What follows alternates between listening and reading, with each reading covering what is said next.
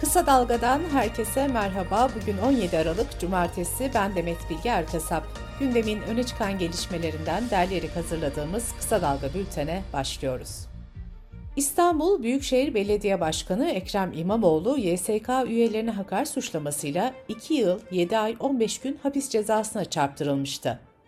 Savcılığın usul ve yasaya aykırı hususlar olması nedeniyle kararın bozulması için istinaf yoluna gideceği belirtildi. İmamoğlu'na hapis cezası verilmesinin ardından düzenlenen Saraçhane mitingine katılım sayısı tartışma konusu oldu. İstanbul Büyükşehir Belediyesi kaynakları mitinge 200 bin, emniyet ise 25 bin kişinin katıldığını açıkladı. Teyit.org ise iki sayının da doğru olmadığını belirtti. Teyit.org'un incelemesinin sonucu şöyle duyuruldu. Alan hesaplamaları katılımın ortalama 60 bin civarında olabileceğini gösteriyor. AKP, MHP ve Büyük Birlik Partisi milletvekillerinin imzasıyla meclise sunulan anayasa değişikliği teklifiyle ilgili HDP'de ağırlıklı görüşün hayır yönünde olduğu belirtildi.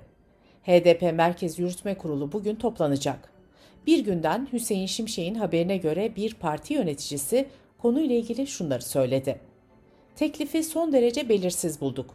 Dini inancı da aşarak kamuda kabul edilemez sonuçların ortaya çıkmasına yol açabilir. Yüksek Seçim Kurulu'nun nüfus verilerine göre yayınladığı kararda Eskişehir'in 7 olan vekil sayısı 6'ya düşürüldü.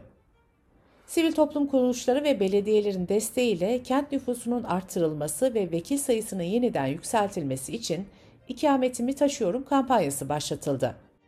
Türkiye Genç İş İnsanları Derneği Eskişehir Şube Başkanı Serkan Can Zengin, 1100 kadar kişinin ikametini taşıması halinde kentteki vekil sayısının yeniden 7'ye yükseleceğini söyledi. İstanbul'da Beşiktaş Belediyesi'ndeki rüşvet operasyonunda gözaltına alınan eski belediye başkanı Murat Hazinedar tutuklandı. İstanbul Cumhuriyet Başsavcılığı tarafından çıkar amaçlı örgüt kurmak, rüşvet ve irtikap suçlarından 2 yıldır süren soruşturma kapsamında 17 şüpheli gözaltına alınmıştı. Hazinedarla birlikte 3 kişi tutuklandı, diğer şüpheliler adli kontrol kararıyla serbest bırakıldı. Cerrahpaşa Tıp Fakültesi Çocuk Sağlığı ve Hastalıkları Ana Bilim Dalı öğretim üyeleri kış aylarının gelmesiyle enfeksiyona neden olan virüsler hakkında açıklamada bulundu. Öğretim üyeleri çocuk acillerinde %25 artış olduğunu belirterek maske uyarısı yaptı. Dört profesörün yaptığı açıklamada şöyle denildi.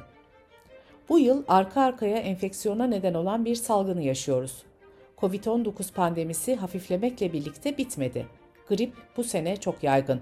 Ayrıca her yıl olduğu gibi 200 civarında virüs arka arkaya enfeksiyona yol açıyor.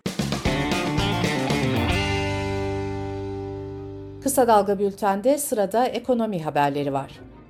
Eczacıbaşı Esen Madenciliğe ait Balıkesir'in Balya ilçesindeki madende çalışan ve 4 Aralık Dünya Madenciler Günü'nde işten çıkarılan 243 işçinin direnişi sonuç verdi.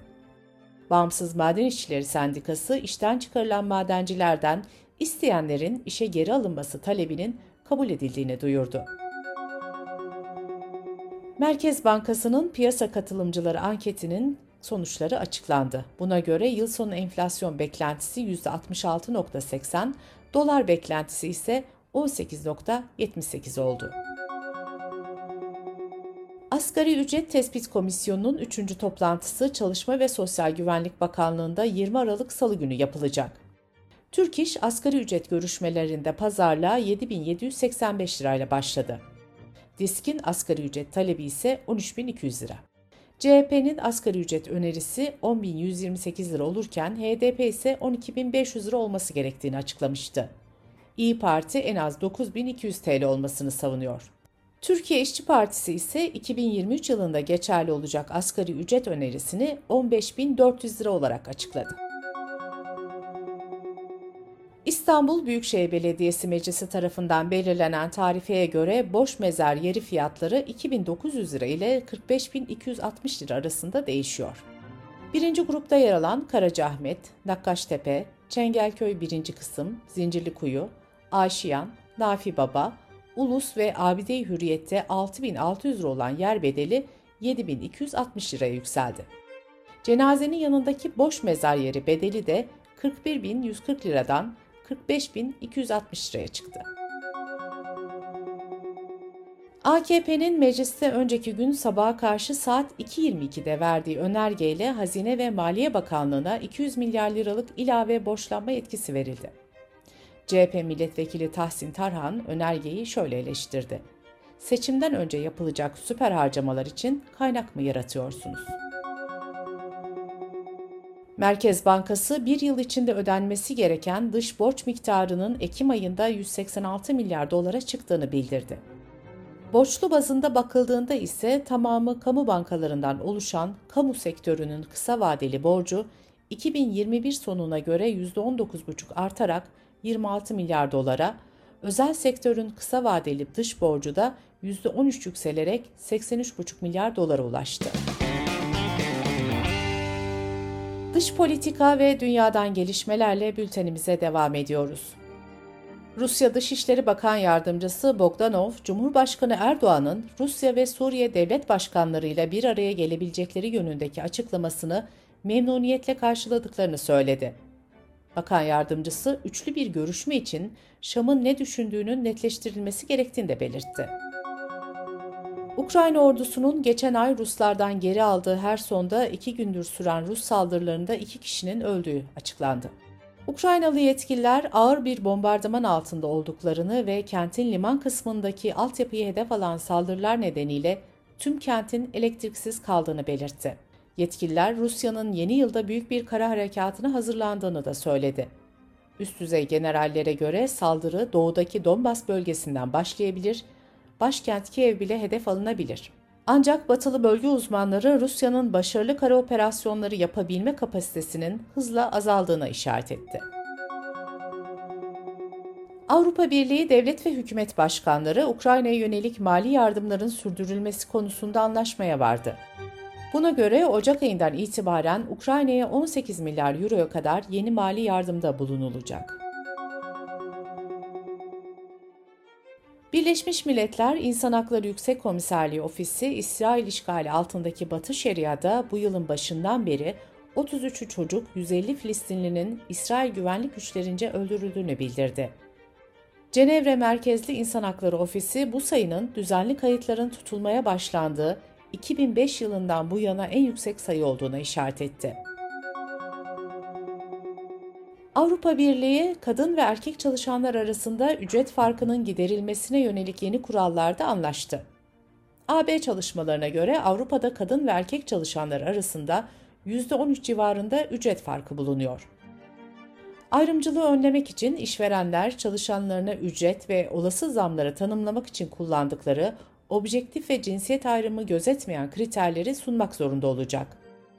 Yönetmelik Avrupa Parlamentosu ve AB üyesi ülkelerin resmi onayının ardından yürürlüğe girecek. Berlin'de bir otelde bulunan devasa boyutlardaki akvaryumun camı patladı. Akvaryumdan dökülen 1 milyon litre civarında su taşkına neden oldu. İki kişi cam kırıkları nedeniyle yaralandı. Patlayan akvaryum 14 metrelik su sütunuyla dünyanın en büyük silindirik akvaryumu olma özelliğini taşıyordu. Akvaryumda gerçek bir mercan refisinde yaklaşık 1500 tropikal balık vardı. İtfaiye sözcüsü balıkların çoğunun öldüğünü söyledi. Avustralya'nın Yeni Güney Galler eyaletinde süpermarketten taze alınan ıspanaktan 47 kişi zehirlendi. Sağlık Bakanlığı yetkilileri 17 kişinin hastaneye kaldırıldığını duyurdu, ürünün toplatılacağı açıklandı. Ispanağın bilinmeyen bir otun zehirli etkisine maruz kaldığı, yiyenlerin halüsinasyon ve kafa karışıklığı yaşadığı belirtildi. Bültenimizi kısa dalgadan bir öneriyle bitiriyoruz. Yeşim Özdemir, Kitap Konuk Kahve programında edebiyat dünyasının tanınmış isimlerini konuk alıyor ve konuklarıyla kahve eşliğinde edebiyat sohbeti yapıyor. Gazeteci yazar Ece Temel Kur'an'ın konuk olduğu programı kısa dalga.net adresimizden ve podcast platformlarından dinleyebilir, YouTube kanalımızdan izleyebilirsiniz. Gözünüz kulağınız bizde olsun. Kısa Dalga Medya.